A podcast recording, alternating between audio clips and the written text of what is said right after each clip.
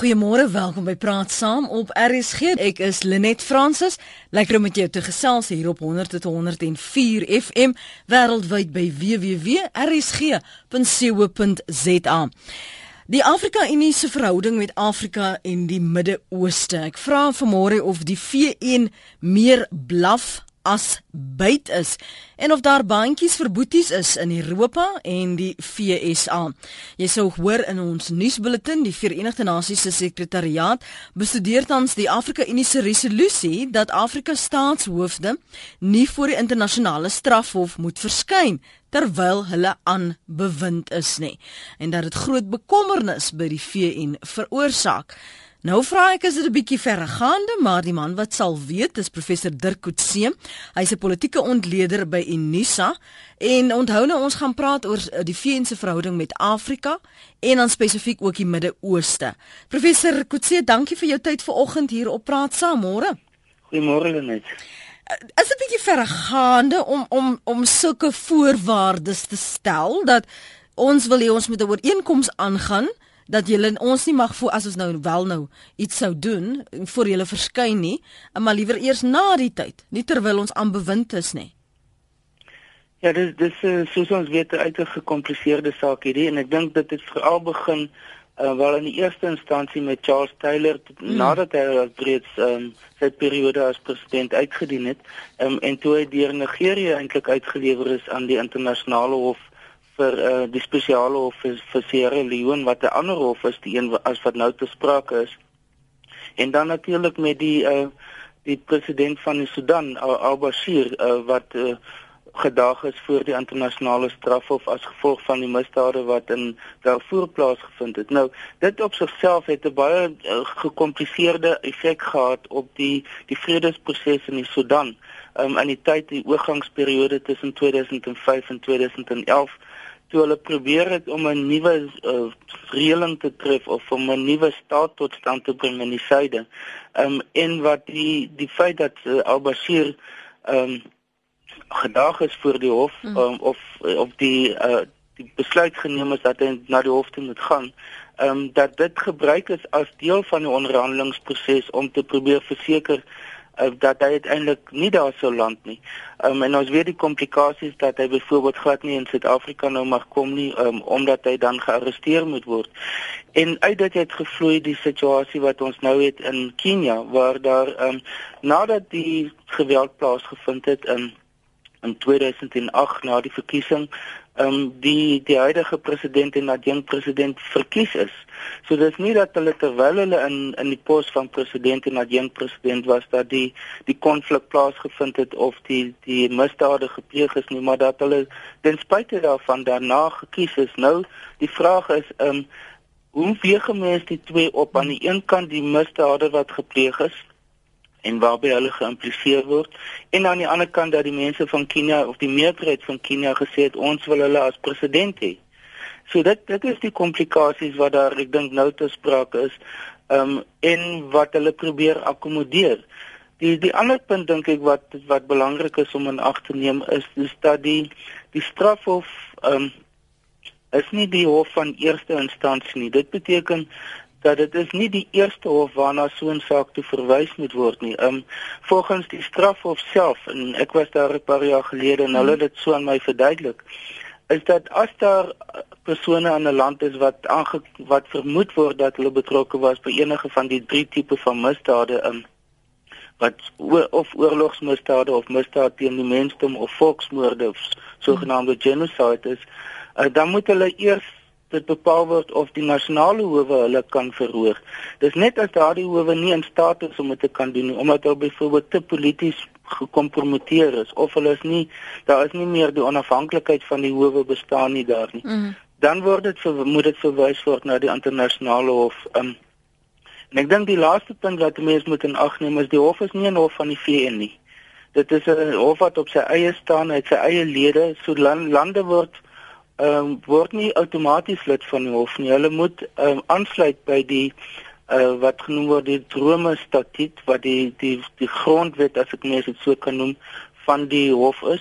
Um, en hulle, dit is hulle eie besluit. Um, so, lande soos byvoorbeeld die V S A is nie lid van die hof nie. China is ook nie 'n lid nie, Zimbabwe is nie 'n lid nie, is, Sudan is nie 'n lid nie, terwyl vierendertig ander lande in Afrika is wel 'n lid. Ehm mm. um, so dit is dat daar is dus 'n mate van ehm um, besluit wat ter sprake is of 'n hof homself onder of 'n land homself ondergeskik stel aan die gesag van die hof of nie.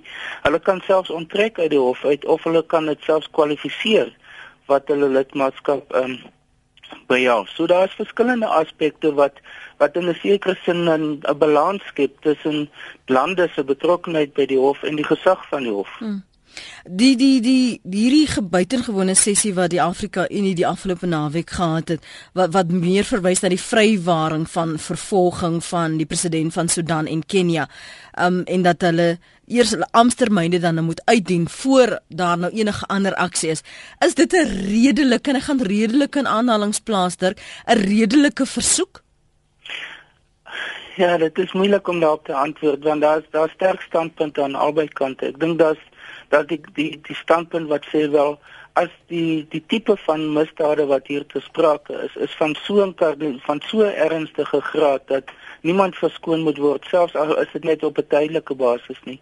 Ehm um, en dat dit ehm um, dat daar gesien moet word dat ehm um, dat dit so ernstig geag word deur die internasionale gemeenskap dat uh, ongeag jou posisie in die samelewing of internasionaal ehm um, dat almal oor dieselfde kam geskeer moet word. Dis dis 'n baie belangrike argument en ek dink dit is iets wat dis 'n argument wat sterker en sterker mm. word, veral as gevolg van die feit dat daar gesê word die internasionale gemeenskap het 'n verantwoordelikheid. Ehm um, daar's 'n beginsel wat besig is om meer en meer pos te vat wat genoem word in Engels die responsibility to protect. Ehm um, en dit is dit behels dat die internasionale gemeenskap die verantwoordelikheid het, nie net die reg nie, maar die verantwoordelikheid om in te meng in die situasies in lande as daar byvoorbeeld uh, ernstige skendings van menseregte is, um, byvoorbeeld uh, etniese uh, wat hulle noem in Engels uh, ethnic cleansing mm. of volksmoorde of uh, of oorlogsmisdade. Um, en dit word nog nie deur almal aanvaar nie, omdat dit deur sommige lande gesien word as 'n manier om ook regerings te verander. Uh, maar daardie mm-hmm. element van verantwoordelikheid mm-hmm. is word meer en meer, soos ek sê, word nou aanvaar um, as 'n beginsel in die internasionale gemeenskap.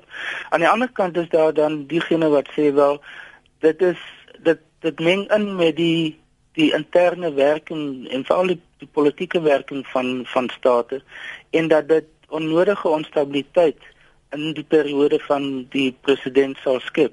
Nou as jy mens kyk na internasionale voorbeelde, dan byvoorbeeld is uh, president Milosevic wat in Servië was. Ja, ja. Is eers nadat hy sy tyd uitgedien het, is hy na die hof um, in Den Haag. Nou dit was 'n ander hof, dis nie die strafhof nie, dit was 'n spesiale tribunaal wat vir die voormalige Joegoslawie geskep is.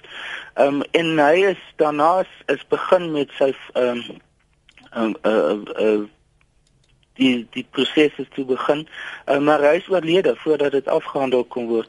Na hom nou nie lank gelede nie is een van die belangrikste bevelvoerders in Bosnie, Mladić, is hy eers in hegtenis geneem om meer as tien jaar na die na die misdade wat gepleeg is. Mm. Um, dieselfde met Charles Taylor. Um, Hy is nou onlangs gefonnis in die spesiale hof vir Sierra Leone, maar wat in Den Haag gesit het. Ehm um, ook heel baie jare nadat um, die gebeure plaasgevind het. En dan 'n ander voorbeeld is ehm um, is in uh, Kambodja, want waar daar tydens in die periode negentien vyfensewentig tot negenensewentig die Khmer Rouge 'n absolute skrik bewind gevoer het en duisende mense dood is in die proses. Maar omtrent eers in die ehm um, twintig jaar daarna um, is 'n hof geskep en is begin met die vervolging daarvan. En dan moet die mens terugdink aan die Nasies, né? Um, uh-huh. Aan die een kant was daar die Nuremberg en die Tokio-verhore baie kort na die Tweede Wêreldoorlog. Um, maar sommige persone soos Eichmann en ander is meer as vyftien jaar na die tyd in die sestig's um, eers verhoor. Um, so dit is 'n aaneenlopende proses. Ek uh-huh. ek dink die belangrike punt wat gemaak moet word is is dat um, ongeag wanneer die hofsaak plaasvind, is dat daar moet wel 'n hofsaak plaasvind en dat persone nie amnestie of indemniteit kan verkry uh, bloot op grond daarvan dat hulle president van 'n land is en nooit na een hof toe geneem kan word nie. Soos wat byvoorbeeld uh, Pinochet in, in Chili probeer het, waar hy vir homself amnestie gegee het en probeer het om mm. homself los te maak van enige proses van uh, van om om voor die hof homself te kan mm. verduidelik. Ek wil gou vir jou nou nou vra, net weer so ons luisteraars geleentheid gee om saam te gesels of uh, daar meriete is in die aantuiging van sekere Afrika-lande dat hulle geteiken word en het hulle verskyn. Ek dink jy het nou al reeds die konteks gegee van wat in die verlede gebeur het. En praat saam, praat ons vanoggend oor die Verenigde Nasies se verhouding met Afrika en die Midde-Ooste, um, seer sekerlik ook met Europa en die V S A, of daar vir sekere lande baantjies verboeties is, is dit die geval, of is die V N maar meer blaf as byt. Jy kan saampraat op nul agt nege een een nul vier vyf vyf drie. Jy hoor wat professor Dirk Coetzee vanoggend sê. Hy is politieke ontleder by Unisa. En jy kan ook vir my S M S stuur na drie drie drie vier drie. Elke S M S kos jou een rand vyftig.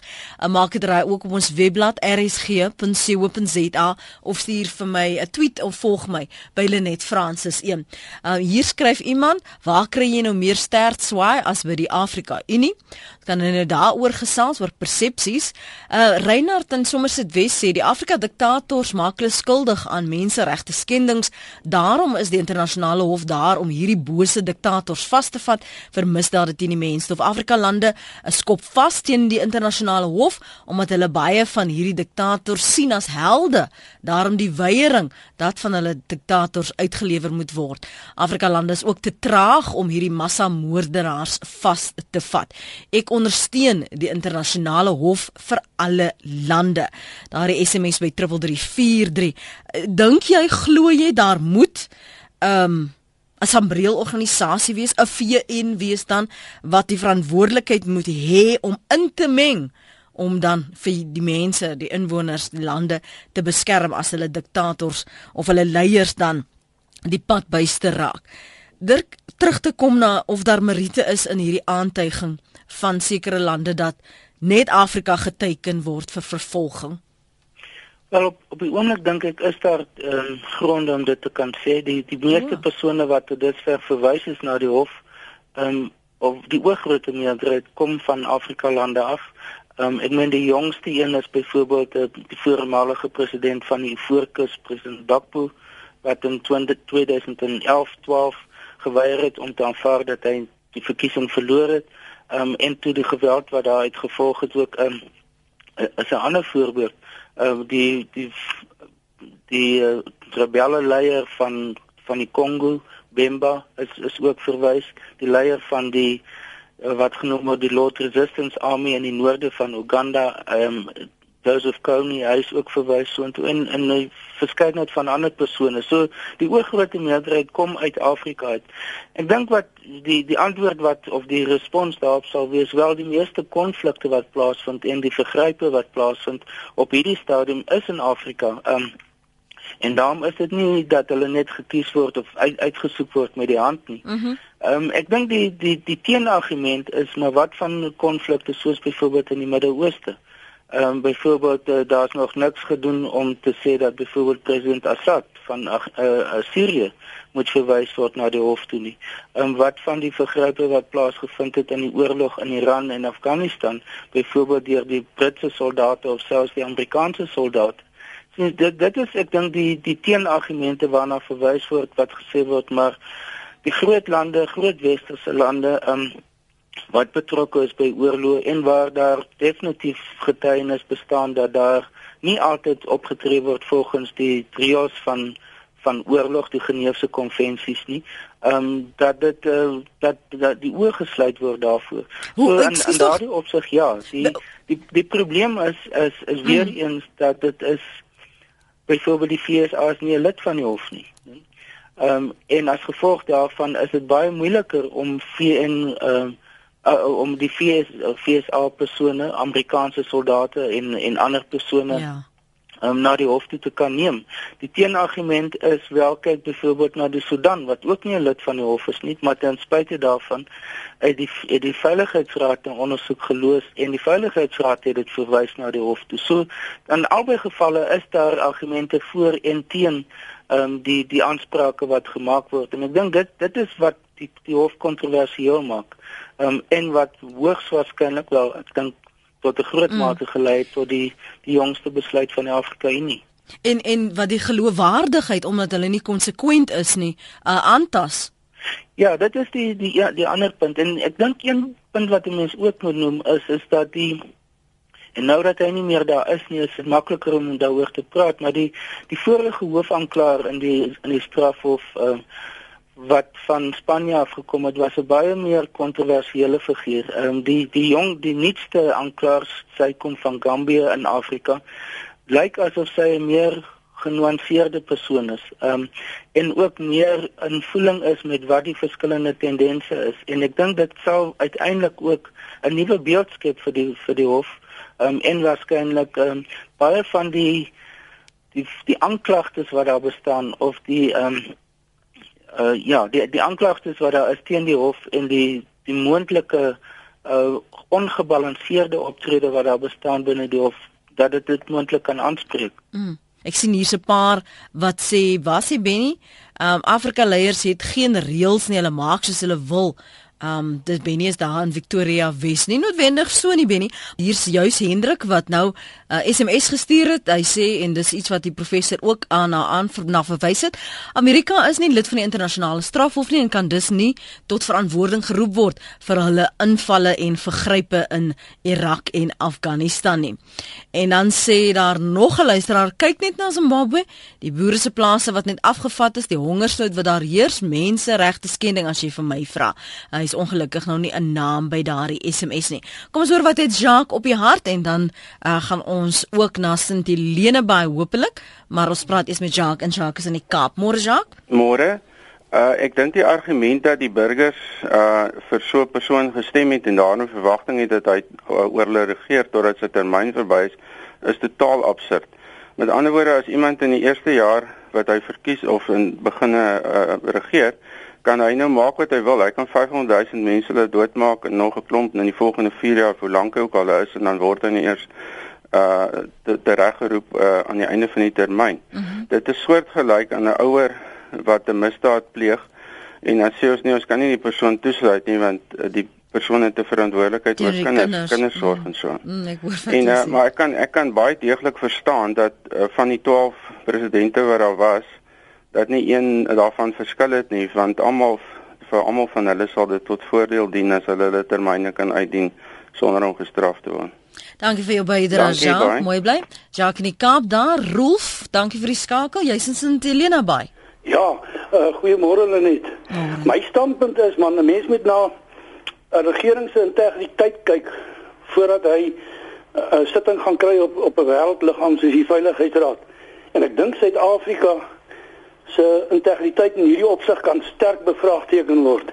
Ek sal baie ontsteld wees mm-hmm. as ek moet verneem dat Suid-Afrika met al ons korrupsie en die dinge wat verkeerd gaan ook, jy weet, 'n um, seggenskap kry op daai forum. En uh, ek dink dit is waar, waarna hulle moet kyk. Maar Dirk, die regeringsintegriteit mm, moet onbesproke wees as hy daar gaan sit en kry. Ek skryf nou die woord onbesproke want ek vra nou onmiddellik, almal wat daar op die Veiligheidsraad sit, kan ons met sekerheid sê, Dirk Coetzee, hulle het skoon hande?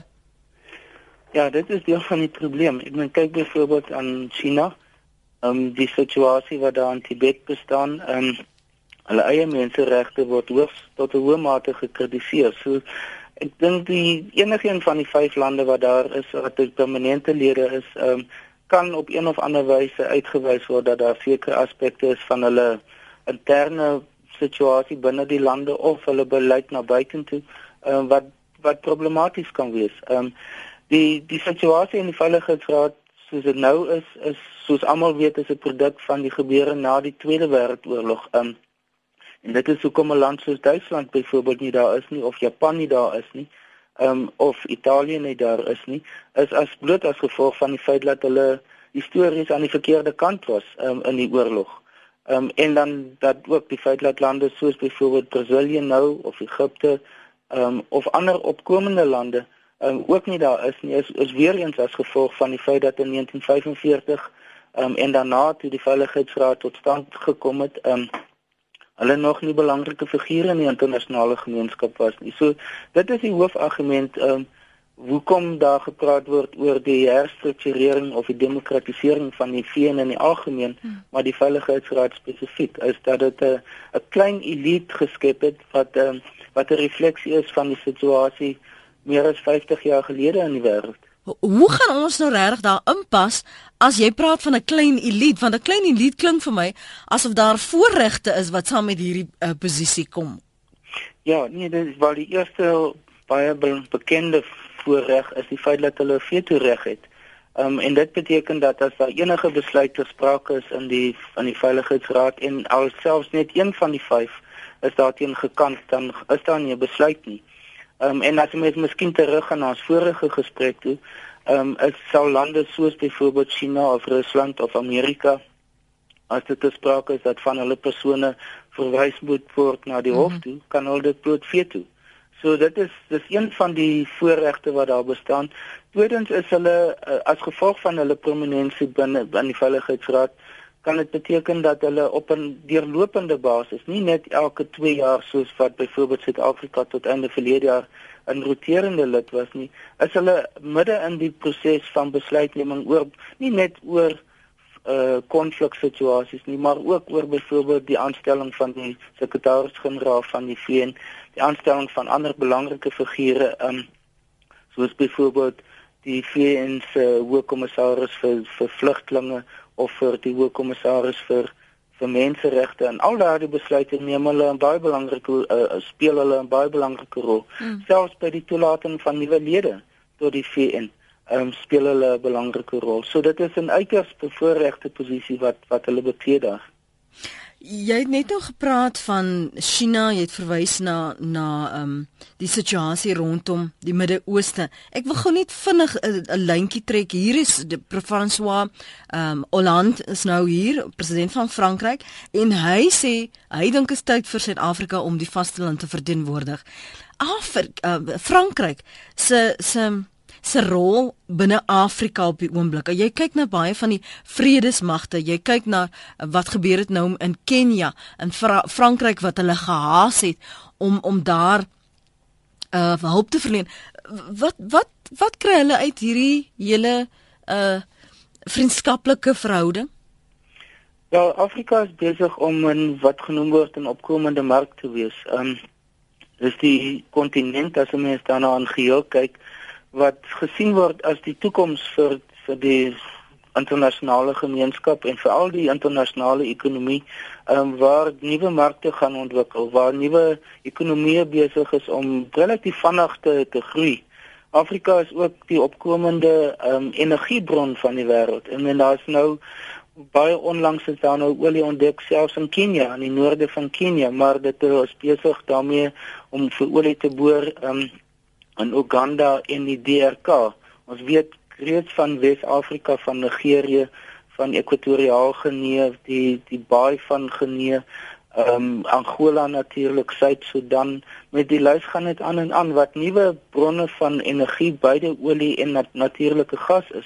Nou vir die vir Europa en Noord-Amerika en selfs vir die ooste soos China is dit baie belangrik. Um, En ek dink uh, Frankryk as 'n historiese uh, teenwoordigheid in Afrika in die vorm van die kolonies wat Frankryk ge, uh, gehad het, um, en die meerderheid van Af van die kolonies was Frans geweest, uh, is dat hulle probeer om daardie invloed te, te, te behou, mm. um, en om daardeur 'n 'n 'n spesiale verhouding op te bou, eerstens met frankofoon Afrika, maar sedert negentien sesennegentig het hulle nou verder as dit gegaan en op 'n jaarlikse basis is daar nou wat hulle noem die Af, uh, Frank-Afrika. Dit is 'n byeenkoms van Frankryk en al die Afrika lande um, om te probeer om hierdie spesiale verhouding verder te ontwikkel. Um, en vir Frankryk is dit belangrik uit 'n ekonomiese oogpunt, soos ek nou probeer verduidelik het, mm. maar ook uit 'n kulturele oogpunt, want behalwe vir plekke soos Quebec, um, is, Frank, is Afrika eintlik die belangrikste oorblywende gedeelte van die Franssprekende wêreld in in in in, in die algemeen. Um, en vir Frankryk is dit natuurlik belangrik om daardie kulturele uh, teenwoordigheid te behou in die wêreld. Ja. Um, so ek dink dit is van die hoof oorwegings wat ter sprake is. Natuurlik is die militêre dimensie ook daar, maar uit die Franse uh, oogpunt Dus die militaire dimensie het 'n baie sterk ekonomiese bate vir hulle geword. Um, hulle um, Suid-Afrika baie jare al is betrokke in 'n militêre sin ook by Frankryk en nou natuurlik ook die die die die, die kernontwikkeling. Um, Kuiberg is 'n is 'n is deur die Franse gebou. Um, en dat daar was nou baie sterk sprake dat die Suid-Afrikaanse regering wil voortgaan om meer kernkragsentrales uh, te bou en in daardie opsig gaan Frankryk 'n baie belangrike rol aanspeel. Hm. Jy kan saamgesels nul agt nege een nul vier vyf vyf drie. Kom ek lees wat skryf sommige van julle. Ons het vroeër gevra of die V N meer blaf as byt is. Gaan nou net daarby kom, maar 'n ander vraag wat Dirkie daarna verwys, hierdie um, aanvaarding dat die V N of dan nou 'n groter moondheid of 'n sambreel organisasie verantwoordelikheid het om die internasionale gemeenskap te beskerm, uh, om in te meng as hulle ongeregtighede sien. Hoe voel jy daaroor? Voel jy daar is 'n verantwoordelikheid? Uh, waar het dan ek dink ek nee, Jaco Ferrie het uh, vroeër se vraag geantwoord rondom uh, die vry die kwytskelding of dan nou laat mense nou eers later vervolg die vervolging van Afrika leiers um, en nie tydens hulle dienstermyn nie of hulle termyn as staatshoofde nie. Uh, Jaco Ferrie het gesê nee, want anders was daar nou al volskaalse oorlog in Syrië of daar nou baantjies vir boeties is in in die V S A en in Europa. So dit was sy reaksie daarop. Dan Erasmus het getweet, landsburgers moet die keuse hê of die land deel is van die hof al dan nie. Die regering kan homself nie kwytskeld nie. En dan was daar nog 'n paar ander menings. Kom ek lees op ons S M S-blad. Ekskuus, ons webblad. Jammer om nie negatief te wees, ek skryf Ilse, maar daar is niks meer wat die polities gemotiveerd of beïnvloed word nie. Met ander woorde, wat ook al goed van die howe kan kom, sal deur die regerende politieke partye besoedel word. Antrie sê natuurlik is dit nodig. Al die bewyse en statistieke is dan daar. Mens kan nie die despote daarmee laat wegkom nie. Afrika-leiers, sê Adri, is arrogant om te dink hulle is gevrywaar daarvan aan nee aan. Connie van die Suid-Kaap sê, is daar werklik 'n wil op die vasteland om politieke konflik en oorloë uit te roei? Dit blyk asof die werksverhouding tussen die V N en streeksorganisasies soos die Afrika-Unie nie gesond is nie. En dit is by daai punt wat ek wil stil staan. Want Jacob Zuma sê, ons president, dit sal, as ons nou 'n sitplek kry op die Veiligheidsraad, Turk, gaan dit ten minste daardie verhouding versterk. Glo jy dit? Ja, ek dink die ehm um, wel as, as Suid-Afrika 'n lid word van die uh, permanente lid word van die Veiligheidsraad en daar's natuurlik nog baie besprekings oor wat dit kan beteken. Ek meen ek het vroeër verwys na die vetoreg. Dit op sigself is 'n punt wat ook onder bespreking is is ehm um, selfs as 'n 'n land lid van die van die permanente lid van die Veiligheidsraad word, gaan dit beteken dat hulle outomaties die vetoreg kry. So daar's 'n daar's 'n baie groot debat wat hier te sprake is oor wat die herstrukturering van die V N en veral van die Veiligheidsraad sal beteken en wat dit ook vir die die, die inkomelinge of die die nuwelinge in in so 'n bedeling sal beteken. Ek dink die wat Suid-Afrika sien, die Suid-Afrikaanse regering sedert president Mbeki se tyd, sien Suid-Afrika as nie net 'n land wat na binne kyk nie, maar wat baie sterk na buitentoe kyk. Um, en wat eintlik die de facto homself sien as die de facto leier van die Afrika-kontinent um, en as gevolg daarvan 'n rol speel byvoorbeeld in die G twintig, hoewel ons nie een van die top twintig ekonomieë in die wêreld is nie, is ons deel daarvan. Dieselfde was in 'n groot mate die motivering om deel te word van BRICS, saam met Brazilië en Rusland en Indië en China, um, en dan ook om 'n rol te speel in agentskappe van die V N, want dis 'n aspek waaroor ons nog nie gepraat het nie, is die groot verskeidenheid van agentskappe wat daar is. Byvoorbeeld um, een van ons prominente diplomate, um, Abdul Minty, het oor baie jare 'n baie belangrike rol gespeel in die atoomenergie uh, agentskap, die internasionale atoomenergie agentskap wat besprake was by die situasie in uh, veral in Iran.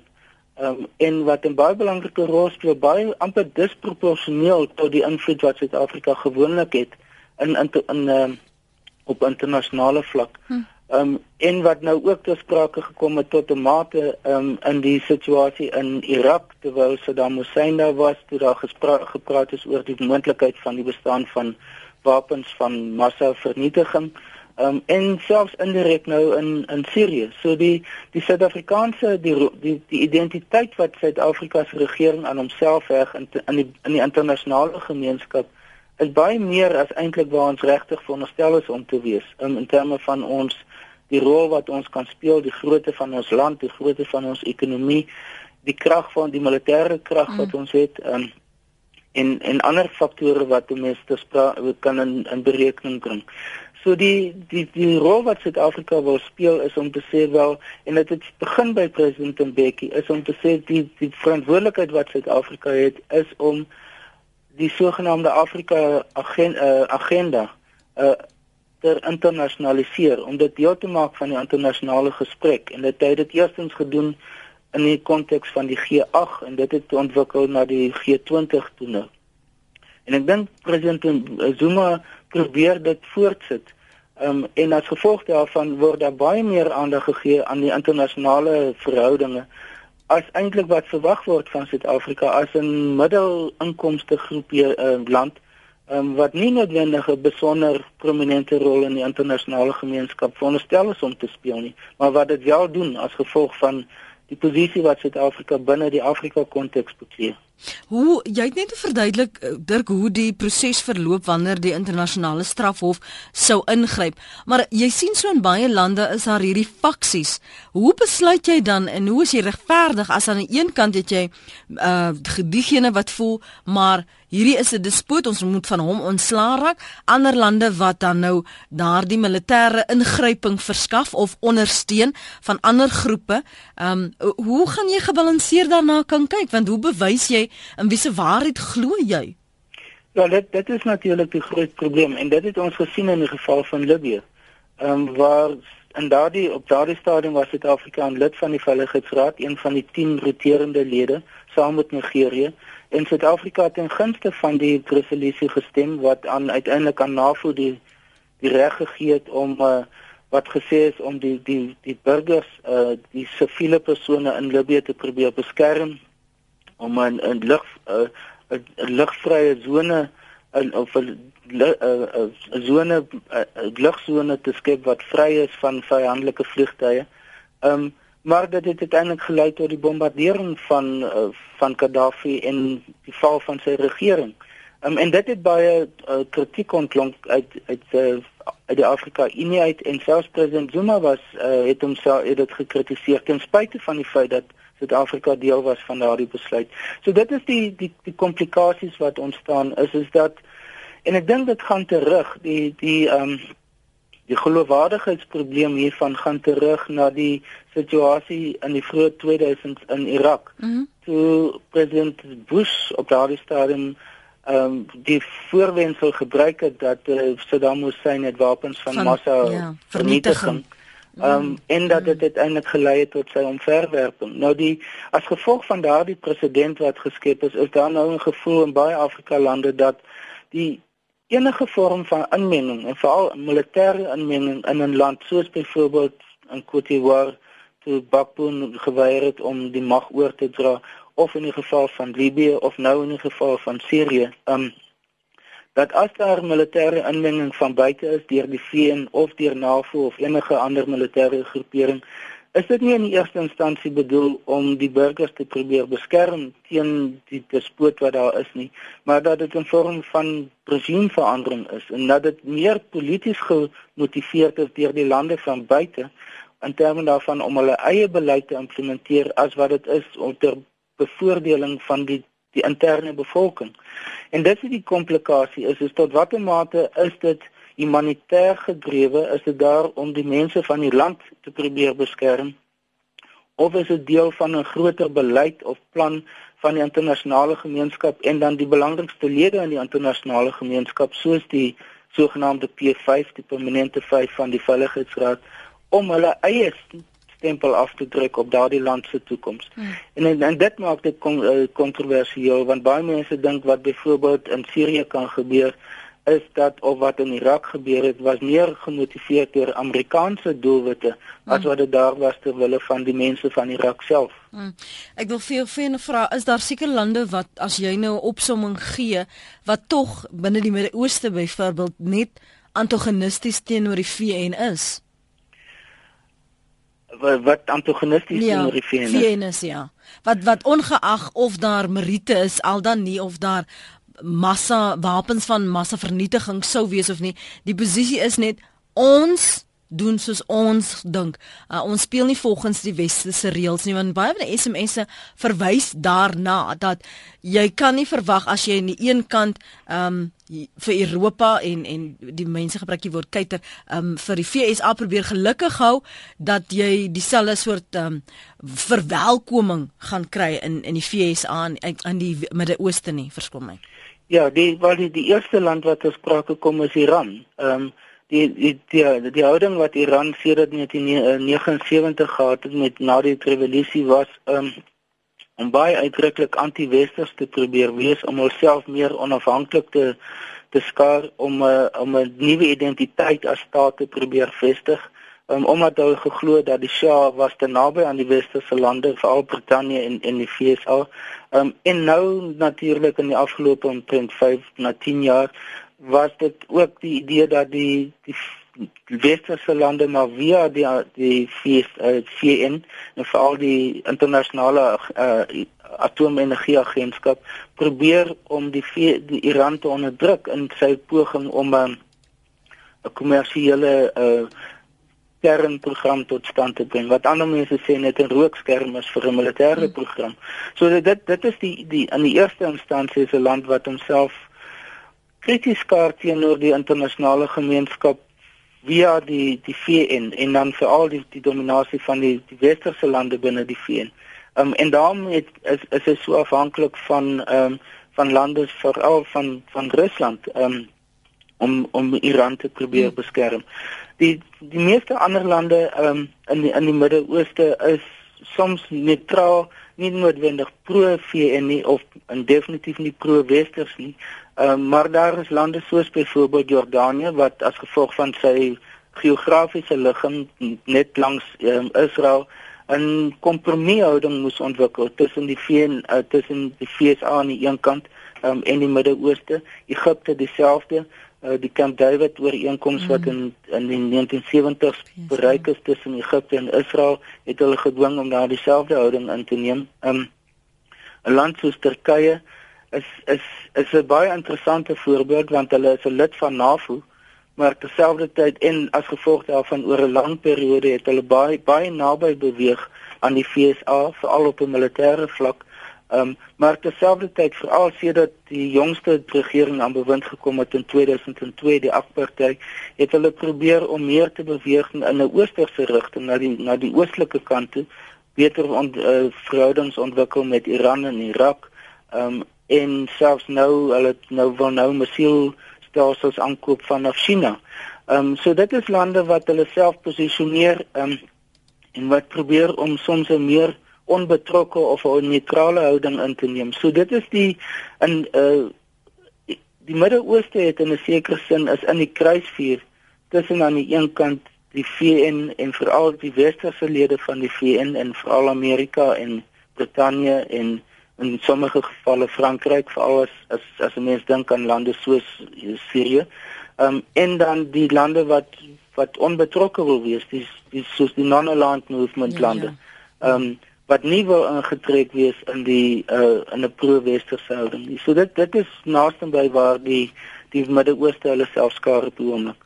Van die S M S'e op drie drie vier drie lees Steven in Port Elizabeth sê Afrika is eerste op die foon met die Weste as daar geld of hulp gesoek word, maar die reëls en regulasies soek Afrika nie. Uh, Ina Bushby, Bushby van Polokwane. Solank as leiers misbruik maak van hulle posisies, sal dit nodig wees dat internasionale ingryping soms gebeur. As jy jou uitgee vir 'n toffie, moet jy tevrede wees as jy gelek word. Maar Lynette, behalwe een van die sake is deur Afrika lande self na die I C C verwys, hoe kan hulle dan sê Afrika leiers is geteiken? Dis J D sê S M S daardie. Kolonisasie skryf anoniem. Dan uh, skryf nog 'n anoniem, ek hoor dat die inbellers graag swart Afrika-presidente wil laat aankla, wat van die ou Suid-Afrikaanse wit presidente soos E W de Klerk en ander. Um, weet nie, skryf Alida Aldags, kies toch, weet nie, vir een van die volksmoord, met ander woorde die plaasmoorde van die boere, want dit raak nou, on, dit word nou onder die kombers gehou, niks in die media nie, skryf Alida. Nou ja, dit is van die sms'e tot dusver, kom ek kyk gou na wat jy op ons webblad skryf. um, Dirk van Kilsrivier sê, 'n baie goeie ding wat kan gebeur, is dat ons hulpliewe van Frankryk, en in besonder Frankryk, kry verspoor weer in ons land. Ons het natuurlik gehoor van daardie ooreenkoms wat uh, onderteken is gister, um, en nou sê, as wat China en die ander sharks van die ooste, vir aan ons hulp verleen. Sarah skryf, die U N, die V N is uitgedien, dis verouderd as dit 'n hele kontinent Afrika uitsluit van die Veiligheidsraad, veto gegee die besluite wat daar geneem word, wat 'n impak om Afrika het. En Kobe sê, op die oomblik is daar te veel persone in die huidige regering wie se integriteit bevraagteken word, en die meerderheid sê, hy is skylie karakters. Is hulle uitgedien en verouderd? Is daar uh, um, verandering nodig? Is die tyd wat Ban Ki-moon moet aanbeweeg? So vra Sarah, ek vra natuurlik oor Ban Ki-moon. Dirk, wat sê jy?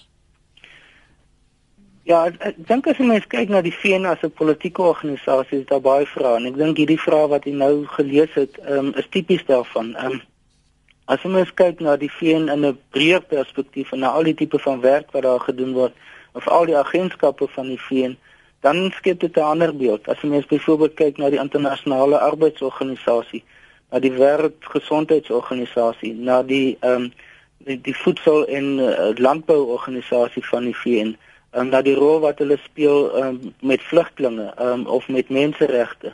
Um, dan is dan is dit iets anders. Dan is dit uh, of byvoorbeeld selfs die um, wat in Engels genoem word die Economic Commission for Africa van die V N, um, wat 'n baie belangrike rol speel in saam met die die Afrika se eie, eie instellings oor die ekonomiese beplanning, nou, en die ekonomiese navorsing wat gedoen word.